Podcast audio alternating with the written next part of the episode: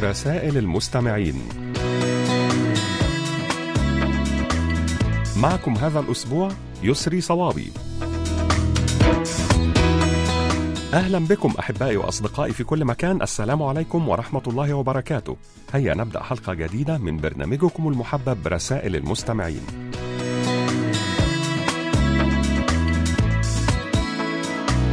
وفي البداية نشكركم أيها الأصدقاء الأعزاء على تعليقاتكم حول الموضوع الذي طرحناه الأسبوع الماضي وهو ما هي الكتب التي قرأتها وأثرت على حياتك؟ وسوف نستعرض خلال هذه الحلقة بعض الردود التي جاءت إلينا على صفحتنا على فيسبوك.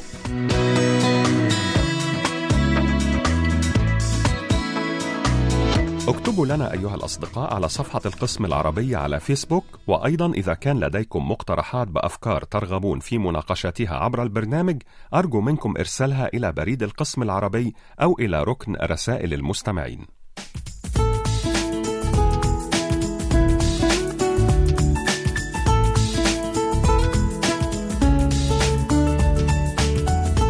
الآن نبدأ مع هذه الكلمات الجميلة التي أرسلها إلينا صديقنا ورصيدنا الرسمي المهندس ناصر فريد ظفير من شبوة في اليمن ويقول: لا تدع بقلبك حقدا يمنعك من راحة البال. سامح من أساء إليك وابتعد عن إساءتهم واحمل لهم بقلبك كل الخير. فلن يخسر أحد بسبب الكراهية مثلما ستخسر أنت. البشاشة والخلق الحسن والكلمة الطيبة والقلب النقي الأبيض هم الجمال الحقيقي لأي إنسان.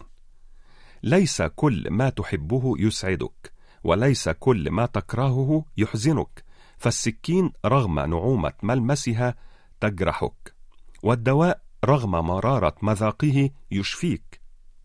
أخيرا ضع قليلا من العاطفة على عقلك حتى يلين وضع قليلا من العقل على قلبك حتى يستقيم.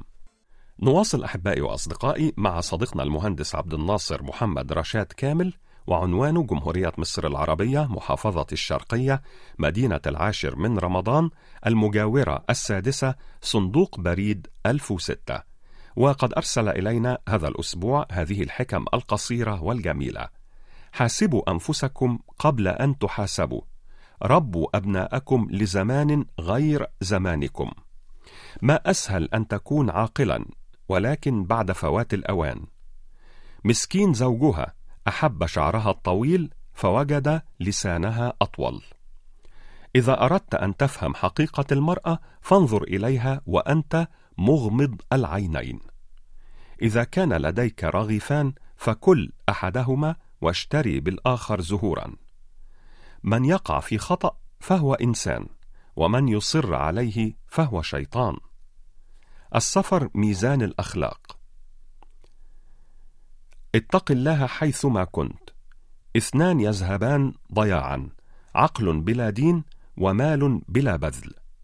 أجود الناس من جاد من قلة وصان وجه السائل عن المذلة.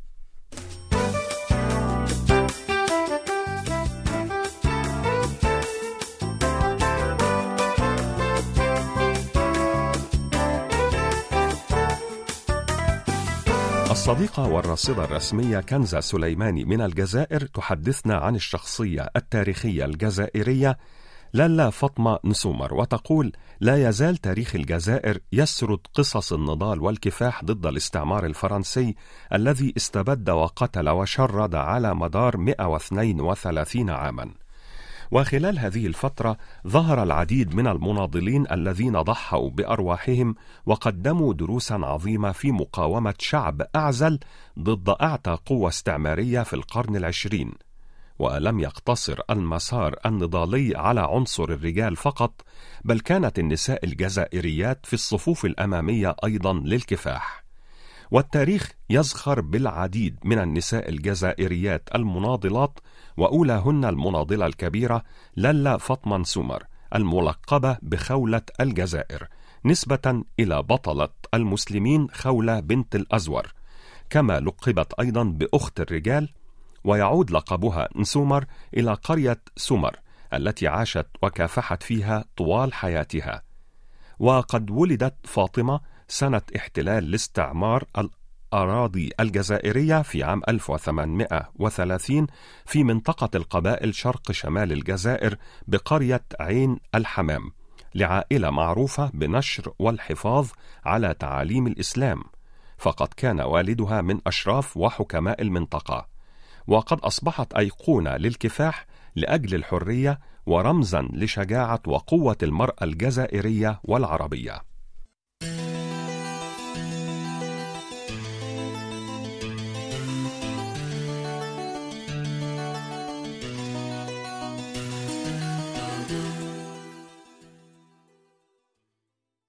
الآن معنا أحبائي وأصدقائي مساهمة جميلة وحكم رائعة من صديقنا العزيز إدريس بودينا المغربي المقيم في مدينة بيتسبرغ في الولايات المتحدة الأمريكية. ويقول ليست الرجولة أن تصرخ في وجه امرأة أو طفل أو مسكين أو فقير إنما الرجولة هي أن تحترم هؤلاء الأربعة.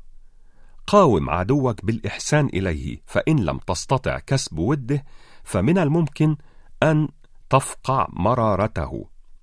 قد يرى الناس الجرح الذي في رأسك ولكنهم لا يشعرون بالألم الذي تعانيه.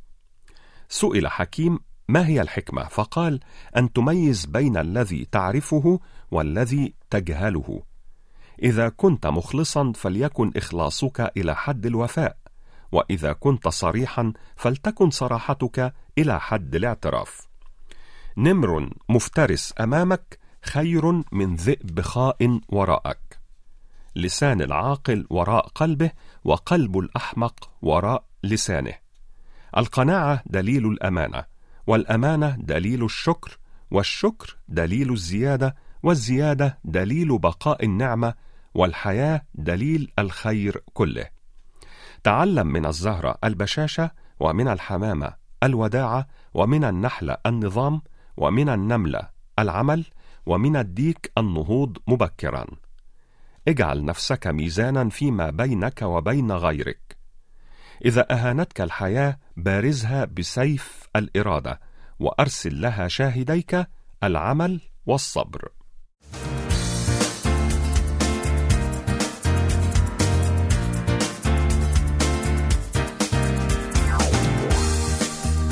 ونواصل الآن مع صديقتنا المخلصة شيماء. أوج من العاصمة العراقية بغداد وقد أرسلت إلينا شيماء هذه المساهمة الصحية المفيدة بعنوان أطعمة يجب تناولها. شكرا لك يا صديقتنا المخلصة شيماء وكل سنة وأنت طيبة. وتقول الذرة والجزر والبيض للعين السمك والتونة والجوز للمخ الطماطم والبطاطا للقلب اللحوم والبيض والجوز للعضلات البرقوق والزبادي للأمعاء. البرتقال والكرفس واللبن الزبادي للعظام العنب والتوت والشاي للجلد ويبقى الاعتدال والتوازن هو الأساس.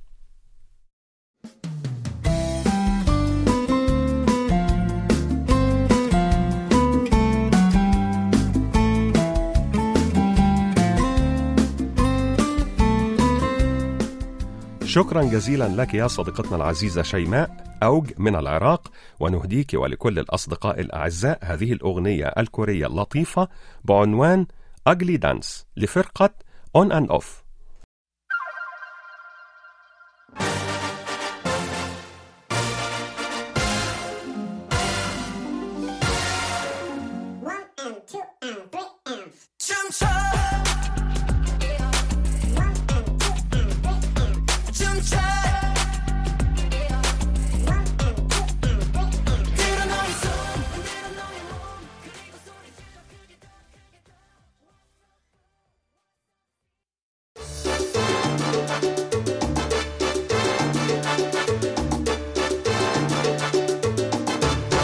إليكم أحبائي وأصدقائي بعض الردود السريعة عن رسائلكم. أحبائي وأصدقائي أدعوكم جميعا لإرسال تسجيلاتكم الصوتية التي تحتوي على مساهمات أو أشعار أو كلمات كتبتموها بأنفسكم أو مقترحات أو أفكار أو أي رسالة تريدون توصيلها عبر البرنامج. نشكر شكرا جزيلا كل أصدقائنا الذين هنؤونا بعيد الفطر المبارك وكل عام وأنتم بألف خير أيها الأصدقاء جميعا في كل مكان. ومشكور يا صديقنا العزيز العساس عمر وعنوان صندوق بريد 530 مكتب بريد الأمير عبد القادر 29008 الجزائر على هذه الرسالة التي تقول فيها أرجو أن تكونوا جميعا بخير وفي أتم الصحة والعافية وتنعمون بالسعادة والهناء أنتم وعائلاتكم وأحباؤكم خصوصا في هذه الظروف الصعبة التي تمر بها كوريا والعالم أجمع بعد تفشي فيروس كورونا. الشكر موصول لمستمعنا الوفي أبو علي مؤمن من الكاليتوس بالجزائر حيث يقول أحيانا الصدمات تعلمنا معنى الحياة والمرض الجميع معرض له ومع ألمه نؤجر عليه والله هو الشافي. صديقنا العزيز عبد الله بوي من مدينة جوربيل بالجمهورية السنغالية نشكرك على هذه الأمثال والحكم الكلمة الطيبة جواز مرور إلى كل القلوب. إذا ازداد الغرور نقص السرور. الضمير المطمئن خير وسادة للراحة. من يزرع المعروف يحصد الشكر. البستان الجميل لا يخلو من الأفاعي. نواصل أحبائي وأصدقائي مع المستمع المخلص جدا ورفيق الدرب المتواصل عبد الرزاق قاسمي صندوق بريد 32 بني ثور ولاية ورقلة 30009 الجزائر. ويحدثنا هذا الأسبوع عن اليوم العالمي لمناهضة التجارب النووية الموافق ليوم التاسع والعشرين من شهر أغسطس أوت آب. ويقول منذ بدء التجارب النووية في منتصف القرن العشرين في السابع عشر من تموز يوليو من عام 1945 أجريت حوالي ألفي تجربة نووية. ولم يكن هناك اهتمام يذكر بالآثار المدمرة للتجارب النووية على الحياة الإنسانية ناهيك عن فهم السقاطة النووية للتجارب في الغلاف الجوي. وفي وقت مبكر كان امتلاك أسلحة نووية هو أحد معايير التطور العلمي أو القوة العسكرية. وقد أظهر لنا هذا الإدراك المتأخر والتاريخ الآثار المروعة والمفجعة للتجارب النووية خاصة عندما تضعف ظروف المراقبة وفي ضوء ما وصلت إليه الأسلحة النووية اليوم من قوة وقدرة على التدمير.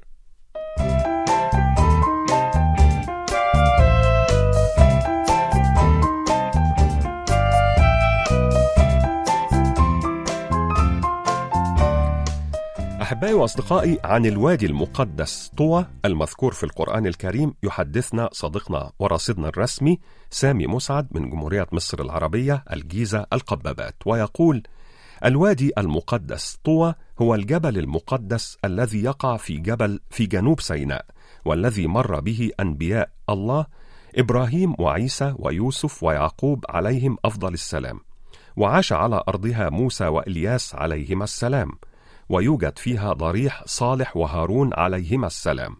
كما مر بها سيدنا محمد صلى الله عليه وسلم في أثناء رحلة الإسراء والمعراج وهي أرض الفيروز المباركة التي دافع عنها المصريون بدمائهم الطهورة التي سالت على رمالها والتي جاء ذكرها في القرآن الكريم ووصفها الله عز وجل بالمكان المقدس والتي تجلت فيها قدرته برفع جبل الطور وتعليقه بين السماء والأرض وجعله مكانا مقدسا. والوادي المقدس هو الذي كلم الله فيه نبيه موسى عليه الصلاة والسلام في أثناء خروجه من وادي شعيب بالأردن عائدا إلى مصر. نواصل أحبائي وأصدقائي مع مستمعنا الدائم عبد الحميد جيباري وعنوان صندوق بريد 88 تلمسان 13000 ميم ر الجزائر وتحت عنوان كيف تحمي نفسك من لدغات البعوض كتب يقول في فصل الصيف تنتشر أسراب البعوض في كل مكان خاصة داخل المنازل. ونعاني جميعا من لدغاتها المزعجة والتي ترفع خطر الإصابة بالملاريا. وللحماية من لدغات البعوض ينصح عالم الأحياء الألماني مارتن جاير بارتداء ملابس ذات ألوان فاتحة نظرا لأن الملابس ذات الألوان الداكنة تجذب البعوض إليها. ومن المهم بالطبع أن تكون الملابس طويلة لتغطي أكبر قدر من الجسم كي لا يجد البعوض سطحا يهاجمه. كما يمكن أيضا معالجة الجلد بالمواد الطاردة للبعوض مثل المستحضرات المحتوية على المادة الفعالة المعروفة باسم DEET والتي تمتاز بمفعول يدوم طويلا. وكبديل يمكن استعمال المستحضرات المحتوية على المادة الفعالة إيكاريدين.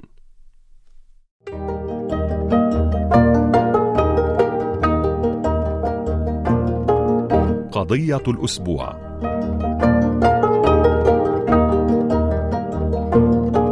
وموضوعنا هذا الأسبوع هو الكتب التي أثرت فيكم.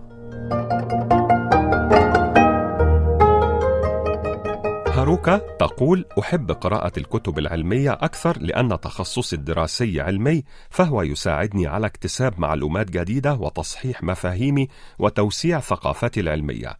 لكنني أحب أيضا الكتب الأدبية التي تغوص بي إلى عالم آخر من الاستمتاع من القصص التاريخية وغيرها واكتشاف ثقافات مختلفة ورؤية الحياة بمنظور آخر. سلمى تقول أحب قراءة الكتب العلمية والكتب الأدبية. الصديق عبد المحبشي من اليمن يقول مؤخرا الكتب الأدبية والفلسفية. الزميلة هالة عباس نشكرك على تعليقك الجميل وتقول في البذور والجذور والثمر سيرة غير ذاتية غير موضوعية للدكتور عبد الوهاب المسيري رحمه الله كتاب غير حياتي فعليا ولا زلت أعيد قراءته بانتظام كل فترة وأكتشف فيه كنوزا جديدة في كل مرة. بالنسبة للأدب فقد أثرت الكثير من الأعمال الأدبية على فكري وشخصيتي لكن ربما أكبرها أثرا هو رواية بقايا اليوم The Remains of the Days للكاتب كازو إيشيغورو الحاصل باستحقاق على جائزة نوبل. أخيرا لدينا تعليق من علياء عبد الله تقول من الكتب التي قرأتها وأثرت علي جدا قواعد العشق الأربعون وأنصح بقراءته كما أنصح بكتاب عيش اللحظة وطعام حب صلاة.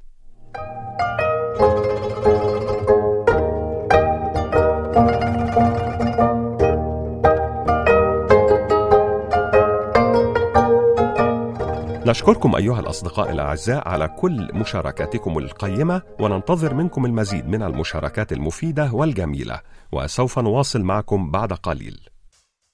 نعود مرة أخرى لاستعراض مساهماتكم الجميلة والقيمة ومعنا الآن مساهمة من صديقنا العزيز حمزاوي محمود حمزاوي جمهورية مصر العربية أسوان صندوق بريد 279 وهي عبارة عن طرائف من التراث العربي. يقول وقفت امرأة من أهل المدينة على منزل قيس بن سعد بن عبادة وكان من أجود الكرماء فقالت أشكو إليك قلة الجرذان في بيتي. فقال ما ألطف ما سألت فوالله لأملأن بيتك جرذانا. وأمر غلمانه فملأوا لها بيتها رزقا حسنا من الطعام والمؤونة. وقيل لإعرابية معها شاة تبيعها بكم؟ فقالت بكذا. فقيل لها أحسني. فتركت الشاة وهمت بالانصراف. فقيل لها ما هذا؟ فقالت لم تقولوا أنقصي وإنما قلتم أحسني. والإحسان هو ترك الكل. وذات يوم كان جحا يتسوق فجاءه رجل من خلفه وضربه كفا على خده. فالتفت إليه جحا وأراد أن يبادله الضرب. لكن الرجل اعتذر بشدة قائلا إنني آسف يا سيدي فقد ظننتك فلانا. فلم يقبل جحا هذا العذر وأصر على محاكمته. ولما على الصياح بينهما اقترح الناس أن يذهبا إلى القاضي ليحكم بينهما. فذهب إلى القاضي وصادف أن ذلك القاضي هو قريب للجاني. ولما سمع القاضي القصة غمز لقريبه بعينيه وأصدر حكما بأن يدفع الرجل لجحا مبلغ عشرين دينارا عقوبة على ضربه. فقال الرجل ولكن يا سيدي القاضي ليس معي شيء الآن. فقال القاضي وهو يغمز له اذهب واحضرها حالا وسوف ينتظرك جحا عندي حتى تحضرها. فذهب الرجل وجلس جحا في مجلس القاضي ينتظر غريمه ليحضر إليه المال.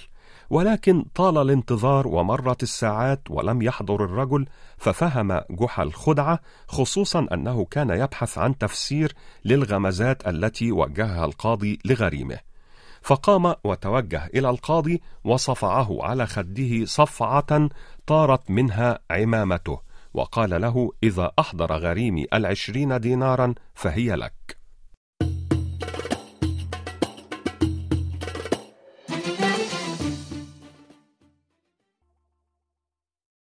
الآن أحبائي وأصدقائي نختتم حلقة هذا الأسبوع مع مساهمة جميلة كالمعتاد من صديقنا العزيز الدكتور نوري عبد الرزاق. شكرا جزيلا لك يا صديقنا العزيز على كل مساهمتك الجميلة. وعنوان صديقنا نوري عبد الرزاق صندوق بريد رقم 101 بني عزيز 19010 ولاية سطيف الجمهورية الجزائرية. وكتب صديقنا العزيز الدكتور نوري عبد الرزاق تحت عنوان الصحبة الصالحة يقول هم الأركان الآمنة والزوايا الحرجة ومرافئ البوح وشواطئ الأمان. إنهم الذين لا يغتابونك ولا يعاتبونك. إن غبت أبدوا إليك اشتياقهم وإن حضرت فتحوا لك أبوابهم. إنهم المرايا التي لو كنت منكسرا انكسرت لك فظهرت فيها قائما. لا تجعل فهمك للرزق يتوقف عند حدود المال. بل إن أجمل الأرزاق سكينة الروح ونور العقل وصحة الجسد. فالحمد لله على ما أعطى وما أخذ. جزء كبير من الراحة النفسية تجده في المصالحة مع نفسك. أن تتقبل وضعك أيا كان. أن تتعامل مع ظروفك بواقعية. وأن تؤمن أن الدنيا ليست جنة لكنها ليست جحيما أيضا. فلا تجلد ذاتك. أخيرا لا تبحث عن السعادة فيما لا تملكه فقد ينقضي عمرك دون أن تملكه وتفقد طعم السعادة فيما تملكه. السعادة تكون في البساطة بدون تكلف.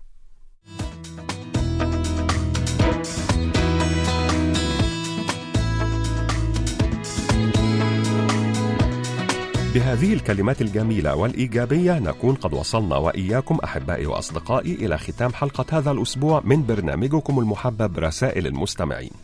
نعدكم بأن نلتقي بكم الأسبوع القادم في مثل هذا الموعد إن شاء الله. وحتى ذلك الحين إليكم تحيات مخرجة البرنامج قمر كيم يونغ. وتحياتي يسري صوابي.